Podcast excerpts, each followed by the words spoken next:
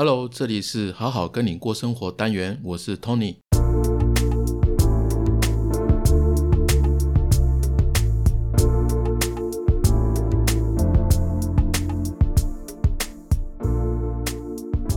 嗨，新的一周又过去啦。本集的文字版会放在好好听你说的官网，里面有所有 Podcast 的内容，还有职场生涯及自我探索的相关实用文章，还有推荐书籍哦。欢迎大家一起用听笔记的方式学习心理学，成为更好的自己。在 Google 搜寻好好听你说，就可以找到我们的官网哦。最近呢，有一位新的朋友问我，他说你的 Podcast 我有听，你讲的东西觉得你懂得很多道理，听起来呢你都知道该如何处理，感觉上你是一个，从你的节目当中感觉上你是一个很理性的人，那你平常是不是真的都有做到你讲的？他问我这个问题哦，那我想在今天这一集的最后面再跟大家讲说我后来回答他什么。我今天想要跟大家聊一聊，就是我后来的一些对这个问题的一些反思哦。那当然把回答他的答案呢，我自己的答案呢，在最后再跟大家分享哦。首先这个问题他其实问得很直接哦，我想说我又不是什么很红的 YouTuber 啊，专家什么的啊，问我这个问题哦，我其实有点惊讶。当然我知道，我也知道说他应该不是在酸我，我就当他只是对我很好奇哦，所以他问得很直接，然后真的想知道我是不是平常是听起来这么理性的人，还是说这个 podcast 的内容它是一个人设。其实就是问说，节目中的是真的你吗？那你分享那么多，如果你都做得到，那你应该是一个很理性的人。如果你都只是讲的话，那会不会其实你私底下并没有印象中这么理性哦？第一个，我觉得我其实蛮开心的是说，他有在听我的 podcast 哦。不过想当然，这个答案是不可能完全落实在生活当中的，不然心理师根本不需要其他的心理师了嘛，对吧？就好像你今天评论一道菜一样，你讲的怎么做啊，怎么煮啊，讲的好像你真的很了解这道菜一样哦。但是真正的刀工火候的掌控，那只有大厨才是厉害的嘛。不过话说回来啦，做菜做料理这件事情又不是只是厨师才能做，我妈妈做的菜也很好吃啊，蛮多人也会在家自己做菜，做自己喜欢吃的料理啊。那做菜，你今天学了一个新的你没做过的料理，那你当然会需要食谱啊，然后会需要可能有人来教你会做得更好。比如说你可能会上网，然后去像爱料理的 app， 你就会去下载有人分享的每一道菜是怎么做的这个食谱哦，然后你就跟着尝试自己做。那我觉得好好听你说就有点像是这样，就像笔记一样，把一些我自己吸收后消化的内容编成 podcast 这个声音版还有文字版，然后分享给大家，然后有兴趣的人大家就可以看可以听，然后一起去思考看看。那如果你是一个不想看写得太浅，或者是那种心灵鸡汤农场文的人，或者你也不想花时间看专业的学术内容，因为那感觉好像自己要考心理师一样哦。可是你又想要有一点深度，然后比较多一点思维来帮助你挖掘自己这个内在，更了解自己哦，然后让自己在日常生活当中会有更多的启发。这样的话，如果你是这样的话，那好好听你说就很适合你，因为我们的定位就是在这边。我偶尔会丢问题，然后分享的内容也没有绝对的答案，有的话那也是我自己的，至于每个听众的就要自己去找。那你找到了，别人也拿不走的话，你的心就会更稳。我们提供的内容有一点专业性哦，不会太浅，然后当中也有我蛮多的自己的想法，那主要也是针对日常生活当中的部分，给你一些思维上面的激荡，比较不会像一些专家或者是教练哦，告诉你这件事这样想就对啦，这样做就对啦，这一种我不会这样子，我会跟你说为什么，它的概念到底是什么，原理到底是什么，为什么会这个样子。那甚至有的还有一些练习能够帮助你去做一些思维上面的转换，让你去体验一下。从小记性学到好好跟你过生活这两个单元哦，每个星期一集哦。在以前还没做这个 podcast 的时候啊，比较没有感觉到这些学习后的内化吸收程度哦，到底到哪边？就是直到开始做这个 podcast 之后，我觉得自己哦可以更看得见自己。看得见什么呢？就是看得见此时此刻正在经历的情绪啊、想法等等的。我自己感觉上是有比较不一样哦，心境上变得比较，对很多事情来讲态度上面比较从容一点。那很多事情呢也比较会放手，愿意去尝试哦，愿意听别人的想法，然后大家一起来试试看。那你问我说分享的这些道理哦、知识啊有没有做到？基本上我自己认为啦，就是这个问题其实没有太大的意义哦。不过如果真的硬要回答的话，我觉得至少有一半是有的。可是为什么是一半哦？这到底怎么评估的？这个其实也只是我自己心中的一个衡量，它没有什么数据可以佐证的。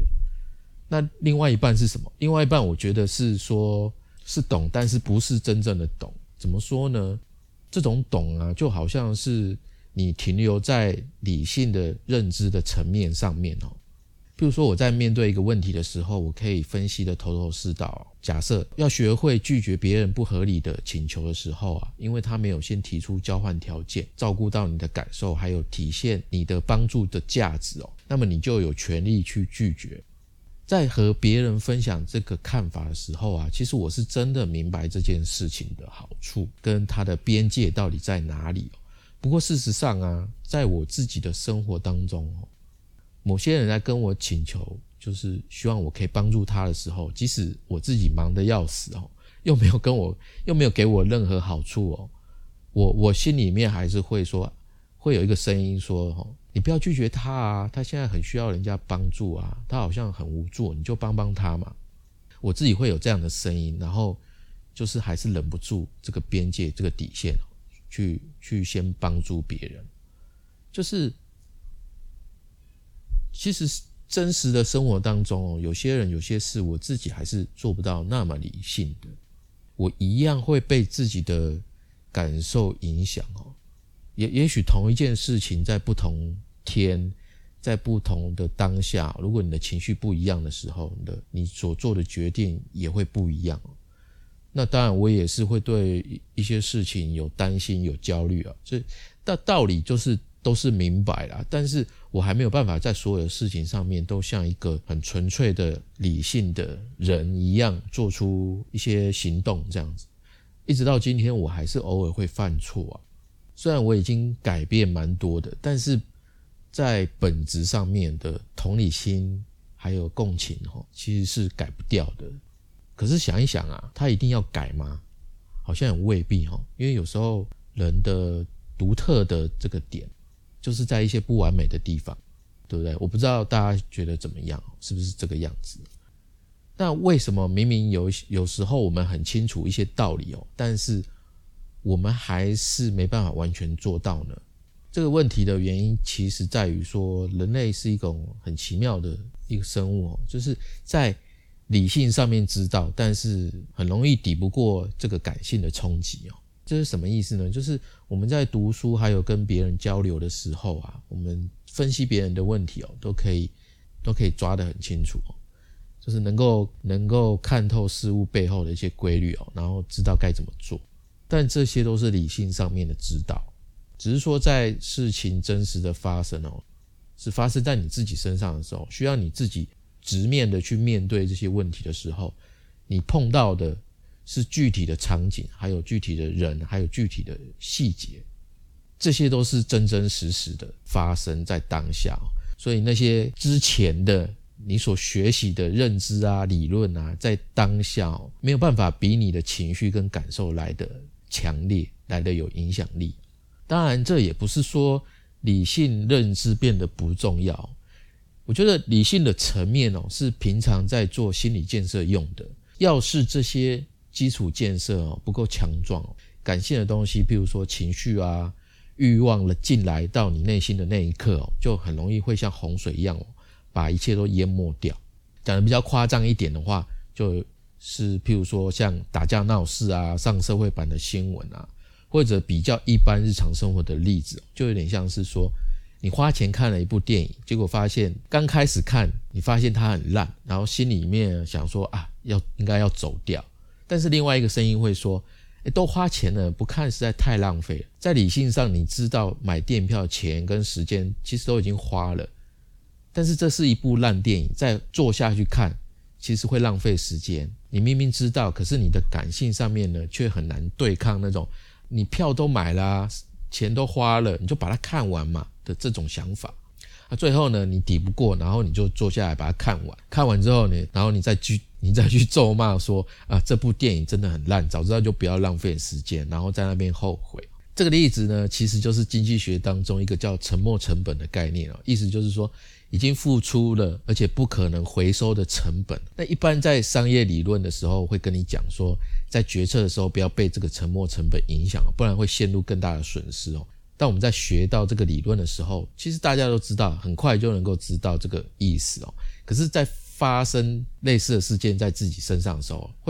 会感觉到它真的很难去做到。所以我觉得是这个样子，就是每个人都一样哦，通过各种学习啊、阅读啊，虽然能够提升你的心智哦，你的认知水准会提高，可是呢，那都还是停留在理性上面的指导，他们还没有真的进入你的真实的生活，所以你的经验值在这件事情上面，在这个认知上面其实是零。所以这个朋友问我的这个问题哦，其实也让我想到生活当中有许多的事情，许多的矛盾，许多的情感，许多的选择，它必须让我们要去审慎的用某一种态度去面对哦。那这个态度呢，经常会被很简单，甚至讲说粗暴的分割成两种，一种就是用感性，比如说直觉来解决哦，一个就是用理性的思维思考分析来处理，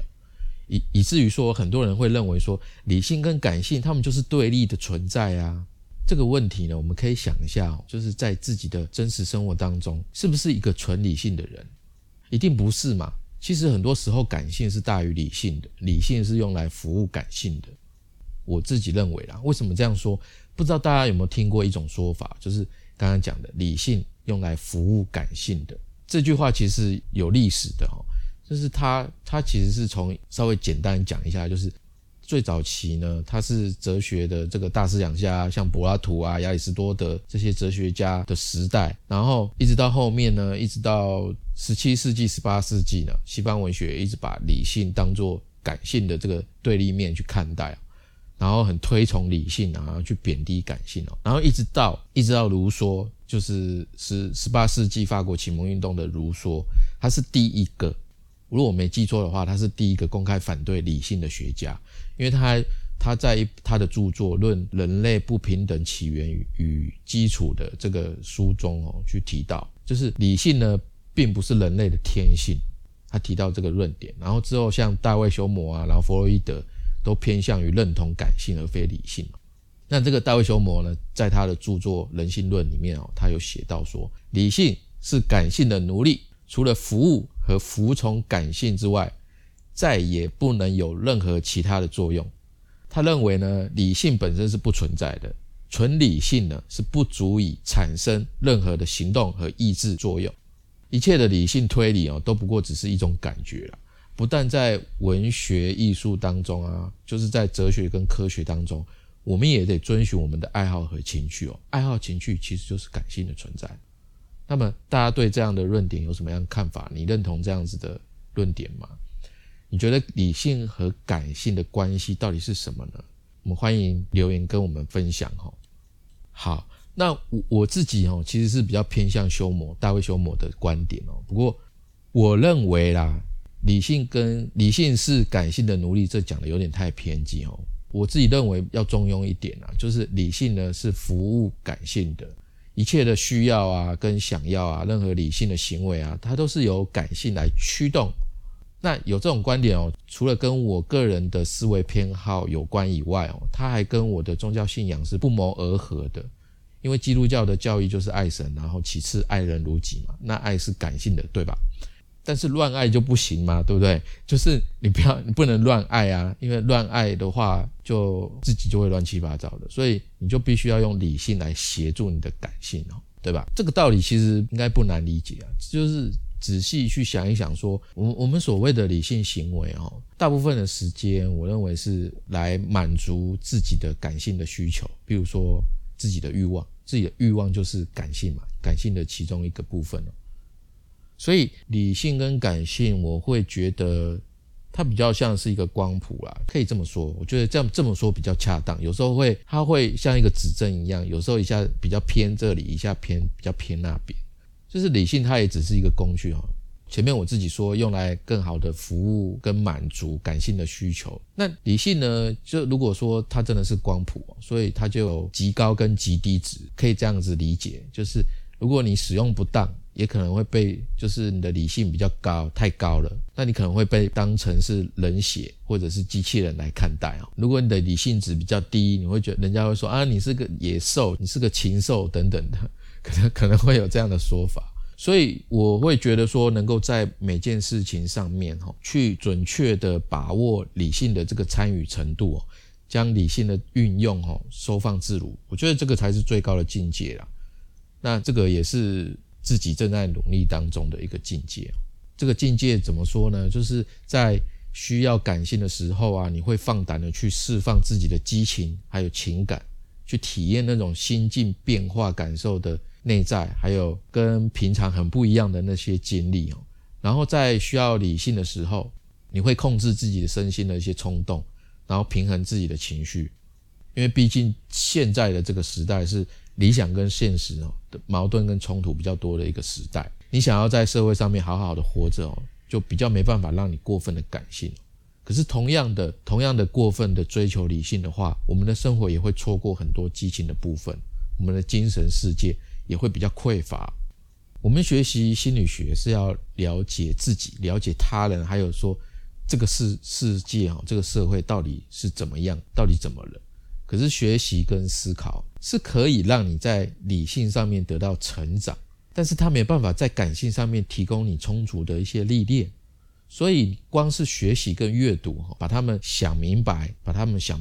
当然在内心的自我探索跟疗愈的成分它是有的，可是光有呢，这样子其实还是不够的。它是一定要需要在这个真实的生活当中哦，有机会去体验过，去试试看自己在一些感性情境当中哦，能不能坚持理性的思考，做出一些正确的选择，尝试然后取得一些经验，不管是犯错的也好，正确的也好，然后犯错的你就去除错，你才会真的感受到心理学对你的帮助，才会感受到心理学的好在哪里。最后我想要来说一下对于理性跟感性哦，有一个普遍的误解哦，就是很多人会听过男人比较理性，女人比较感性。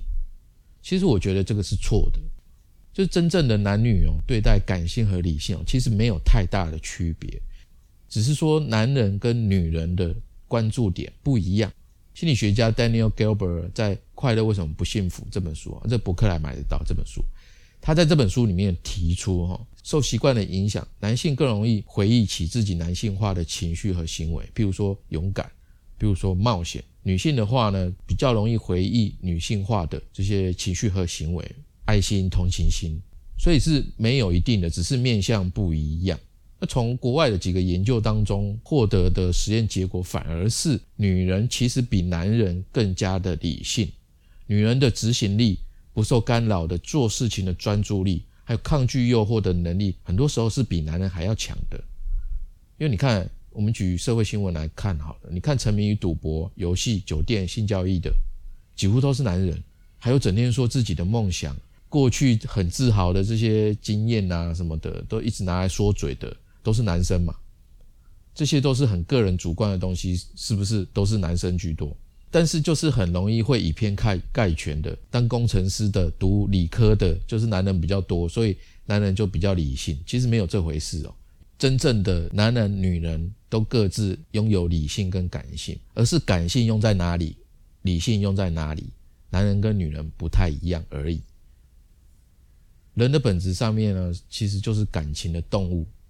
不管是你印象最深刻的那些事情，或者是你感触最多的那些事，你最常说的那些经验、那些故事，其实都是感性的结果。感性呢，会带给我们生活很多精彩和激情的经验，能够让我们在现在跟未来呢，不断的去重新的体会、重新的回味。而理性呢，它是会辅助感性呢，能够更坚持完成那些你想做的事情，然后不会歪掉。所以最后我到底回答这位朋友，我到底怎么讲的呢？我说我算是一个用理性看待感性和理性的人，至于我那些分享过的内容，有的做得到，有的我做不到，也有还不想做的。不过至少呢，做重要决定的时候，我会要用我的理性出来看一下我做这样的决定会不会后悔？我觉得最重要的是，我一定要知道自己是如何做决定的。这是我跟他分享的。那么你也是跟我一样的答案吗？好的，以上就是我今天想要跟大家分享的内容。我也欢迎大家可以留言分享你自己的看法、自己的想法。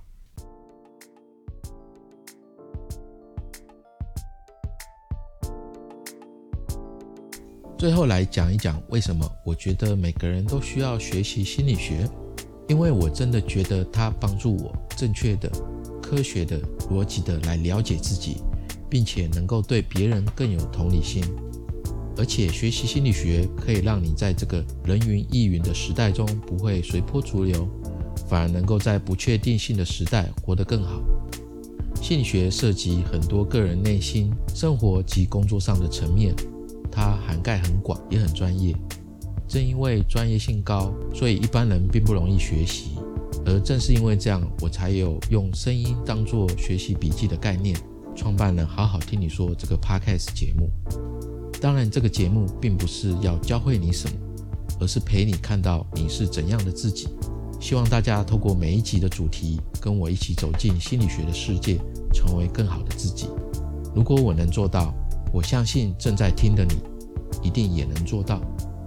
因为你就是你自己的主宰。希望你会喜欢我们的节目。如果你对今天这集有什么感想及回馈，或者认同我们节目的理念，我会非常欢迎你留下你的评价，因为你的支持是我做节目的动力。同时我也想跟你说，